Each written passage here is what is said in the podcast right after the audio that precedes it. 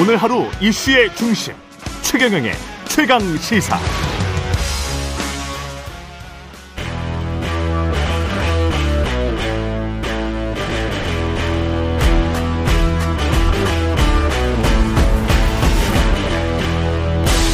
네, 한 주의 시작 여의도 정치를 깊이 있고 날카롭게 들여다보는 시간 정치 먼데이 오늘은 최재성 전 청와대 정무수석과 함께합니다. 안녕하십니까, 수석님? 예. 안녕하세요. 예, 무기한 당식 선언 이야기부터 하겠습니다. 이재명 대표.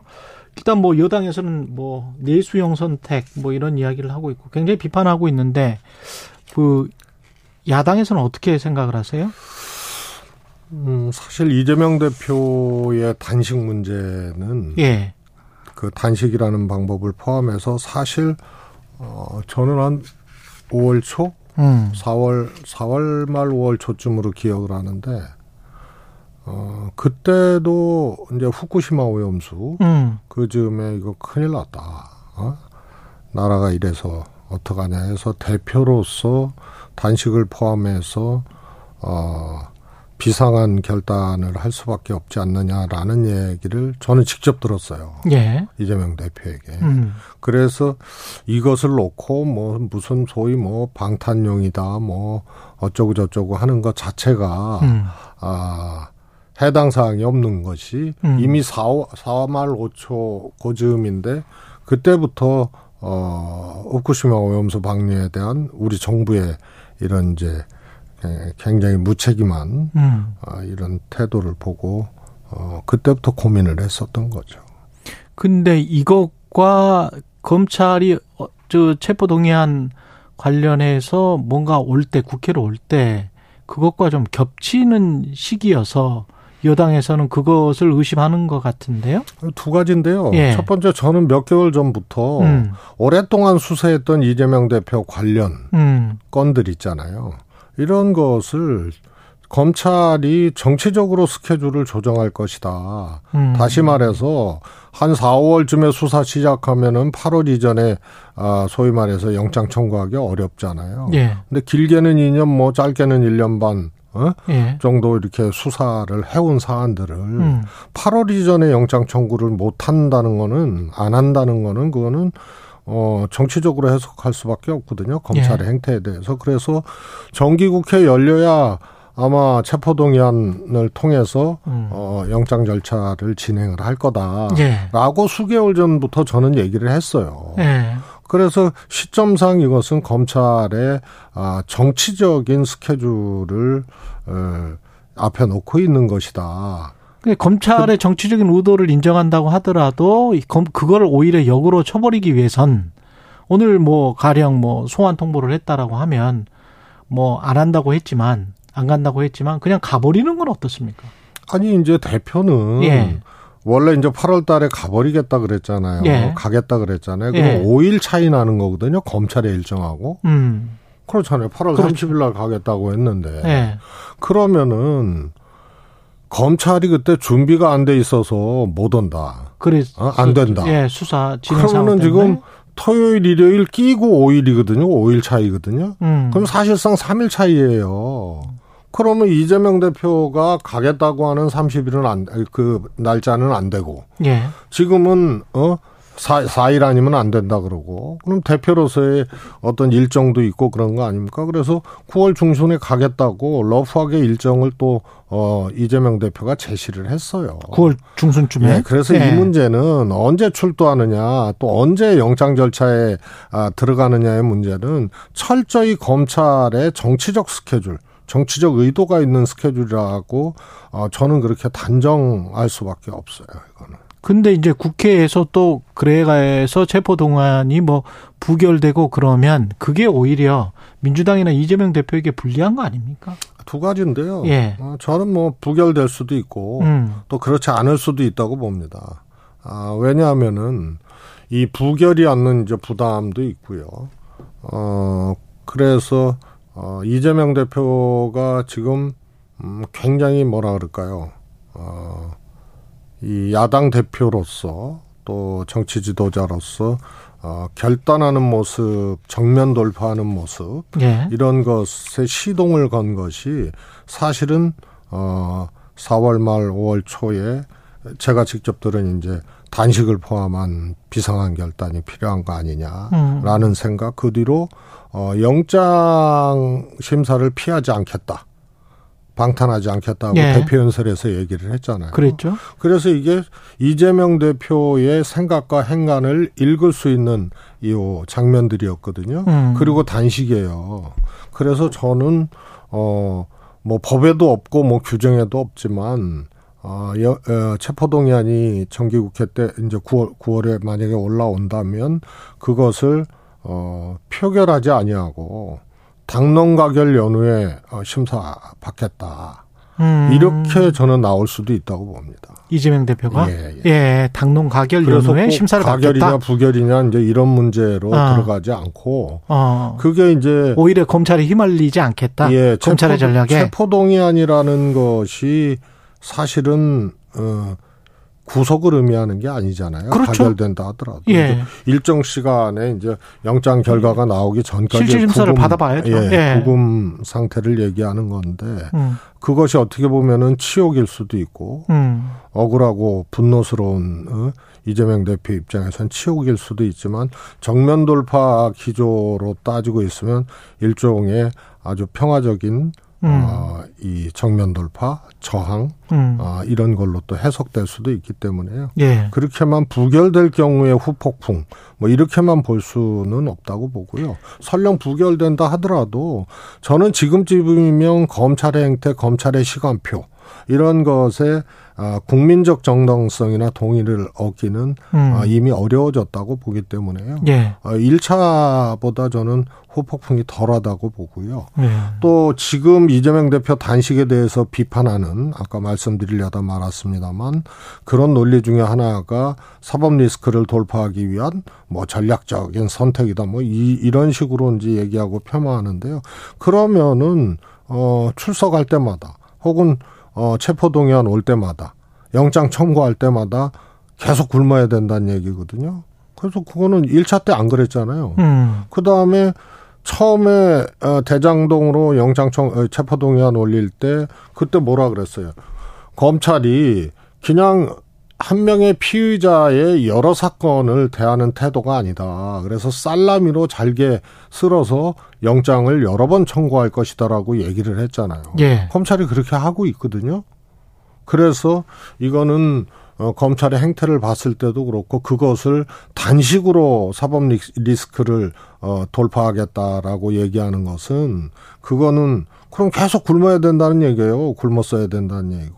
근데 9월 중순까지 물리적으로 만약에 아까 9월 중순쯤에 이제 가겠다라고 그리고 그거를 만약에 검찰이 받아들인다고 한다면 그러면 어떻게 되는 겁니까? 그게 이제 단식을 거의 뭐 근 한 달 정도 하고 가는데 그게 조사가 가능하는 뭐 한 달은 물리적인 지금 11일부터 15일인가 이렇게 제시를 했잖아요. 예. 그러니까 뭐 한 10여일 하고 가는 건데요. 예. 어... 상관없을 것이다. 저는 먼저 그 정도 되면은 이제 매우 이제 건강 상태라든가 아, 굉장히 힘들 뭐 텐데. 뭐 힘든 상태죠. 예. 그때 되면. 근데 그 단식에 들어가면서 요구한 게 민생 파탄에 대한 대국민 사과 그리고 오염수 반대를 오염수 방류 반대를 명확하게 천명을 해라. 그리고 국정을 쇄신하고 개각해라. 이거 세 가지였잖아요. 근데 윤석열 대통령이 지금 뭐 야당 대표와 대화도 한 번 한 적이 없는데 이거를 받아들일 리는 없지 않습니까? 저는 음, 잔인하고도 네. 이제 무지한 정권이라고 보는데요. 우선은 어 야당 대표 상대당 대표가 단식을 하면요. 음. 어 상대당의 대표가 가거나 음. 심지어는 최병렬 전 대표 할 때는 청와대에서 문희상 정무수석이 가서 또 위로를 하고 단식 풀라 그랬고요. 황교안 대표 단식할 때도 이해찬 대표가 갔어요. 어? 심지어는 이정현 대표 황당한 단식할 때도 추미애 대표가 갔었고. 그랬네. 김성태 네. 대표 할 때도 정세균 어? 국회의장이 갔었다. 그랬네요. 생각해 보니까. 아, 이정현 대표 할 때 정세균 그렇죠. 의장이 가고. 예, 예. 그래서 그런데 그거는 어떻게 보면은 아, 정치적으로 이제 기본적으로 해야 될 아, 이 행위들 중에 하나거든요. 상대당 대표가 단식을 하는데 이렇게 극한까지 갔는데 그렇습니다. 거기에 대한 일정 정도의 책임 같은 거 미안함을 느끼고 뭔가 제스처는 해야 되지 않느냐? 아니 안 미안해하죠. 예. 그러나 정치가 엄존하고 있고 음. 살아 있고 또 거기에 국민이라는 두 글자가 있고 이런 상황에서는 야당 대표도 국민의 목소리를 대변하는 당대 그렇죠. 대표거든요. 예. 그리고 실제로 이재명 대표가 걸었던 당시에 뭐 어, 이정현 어, 대표가 걸었던 그 주장 속에는 그런 것에 대해서 동의하는 국민들이 있어요. 그렇죠. 어? 예. 많든 적든 간에요. 그렇죠. 그래서 예. 어, 특히 집권당이나 집권 세력에서는 음. 가서 위무를 하고 또 협상을 시도를 하고 하는 것이 기본적인 자세인 거예요. 국민이 있기 때문에. 그런 그런데 아예 이것을 비아냥하고 음. 저렇게 해버리면은요. 그러면은 정치는 어떻게 되고 앞으로 계속 극한 투쟁, 극한 대결로만 이어지는 거거든요. 그래서 책임지라는 의미의 집권 세력. 음. 그게 모습과 태도는 그래서 예, 있어야 하는 것인데 이게 완전히 실종돼 가지고요. 아, 더 우려스럽고 걱정스러운. 육사 뭐 국방부 국방부는 뭐 안 한다고 하기는 합니다만은 육사가 홍범도 장군 흉상 이전은 왜 하는 겁니까? 근데 그거는 지금 모든 예. 사단이요. 예. 윤석열 대통령과 아, 정부발 어, 싸움이거든요. 음. 그리고 또 이념을 앞세워서 싸워야 된다고 대통령이 얘기를 하잖아요. 그래서 다 싸우는 거예요. 원래 야당이 싸우고 여당이 방어, 여, 여권이 방어, 방어를 하고 그러는 거 아니에요? 예. 그런데 완전히 지금 대한민국은 거꾸로 됐어요.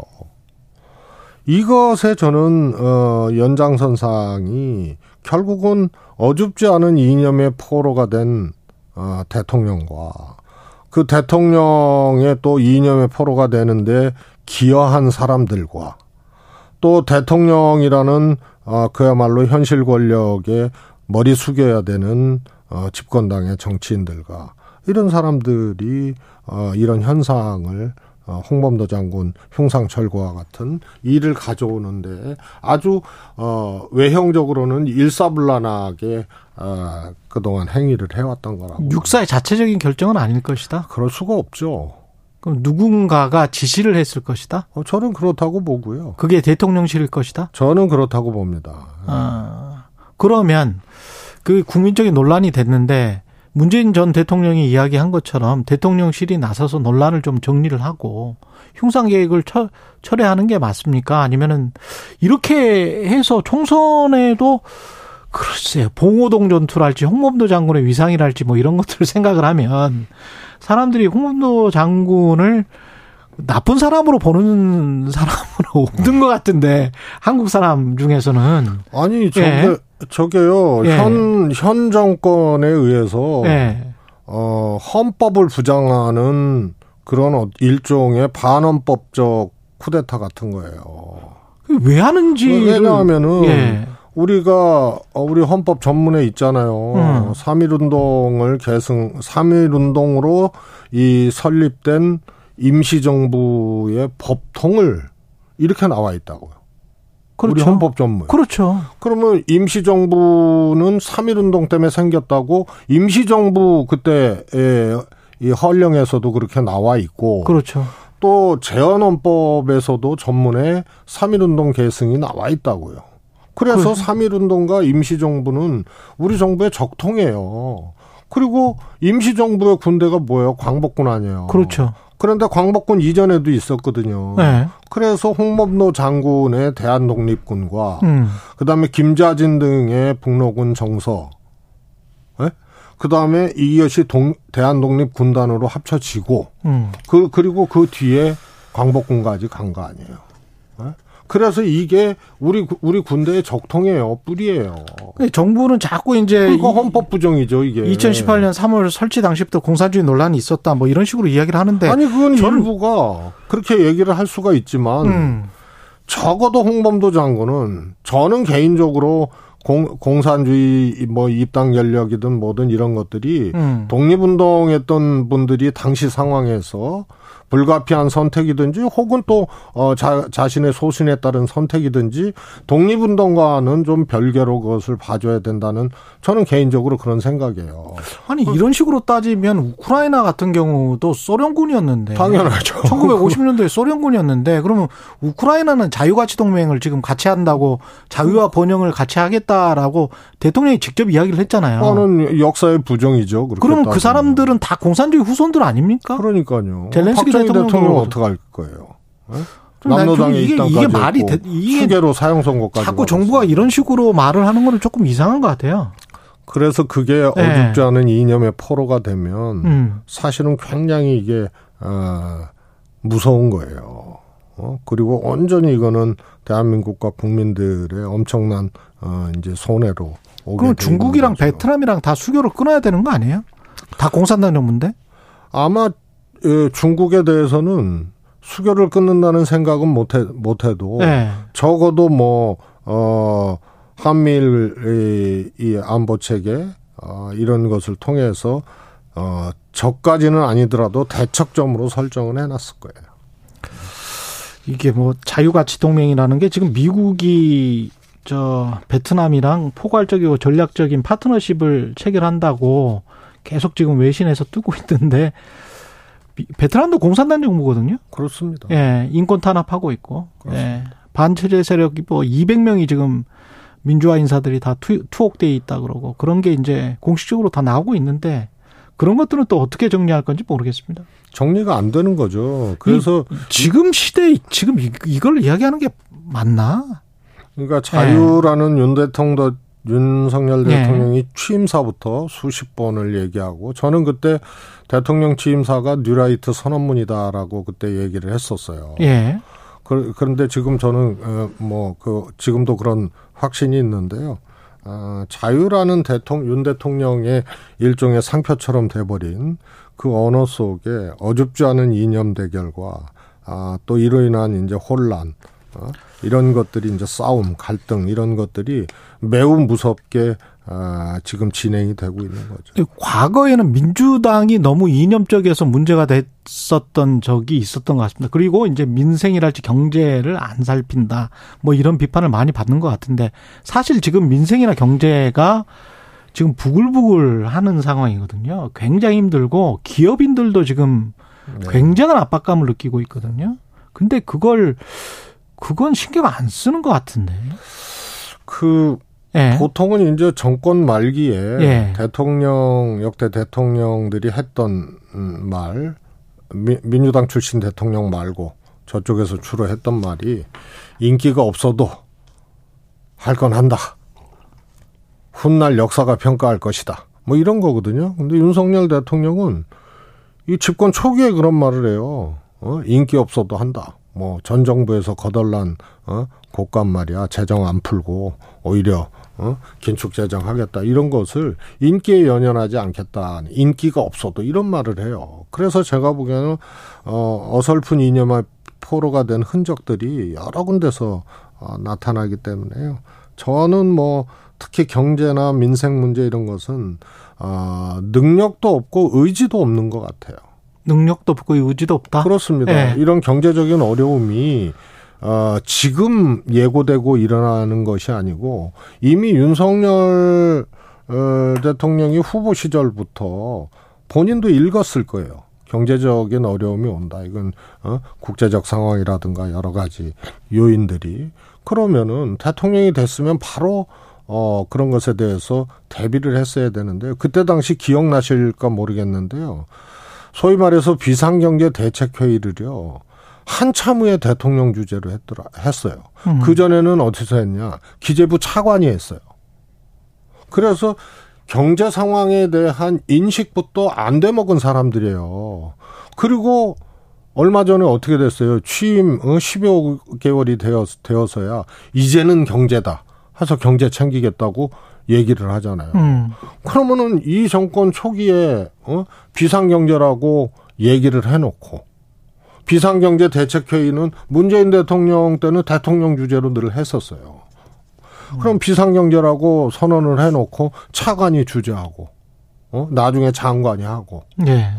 그 경제수석이 또 하고 그러다가 음. 대통령 주제는 어, 몇 번 하다가 지금도 하고 있나 모르겠어요. 음. 그런데 그때 비상경제가 뭐 해제되는 상황이었어요. 지금까지 어, 그렇죠. 이어지고 있는데 네. 그동안 비상경제 대, 대책회의 대통령 주제로 몇 번이나 했는지 모르겠어요.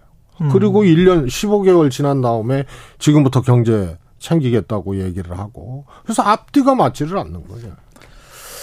그래서 관심도 없고 능력도 없다. 음. 의지도 없고 능력도 없다라고 평가할 수밖에 없죠. 예. 여기까지 말씀 듣겠습니다. 최재성 전 청와대 정무수석이었습니다. 고맙습니다. 감사합니다.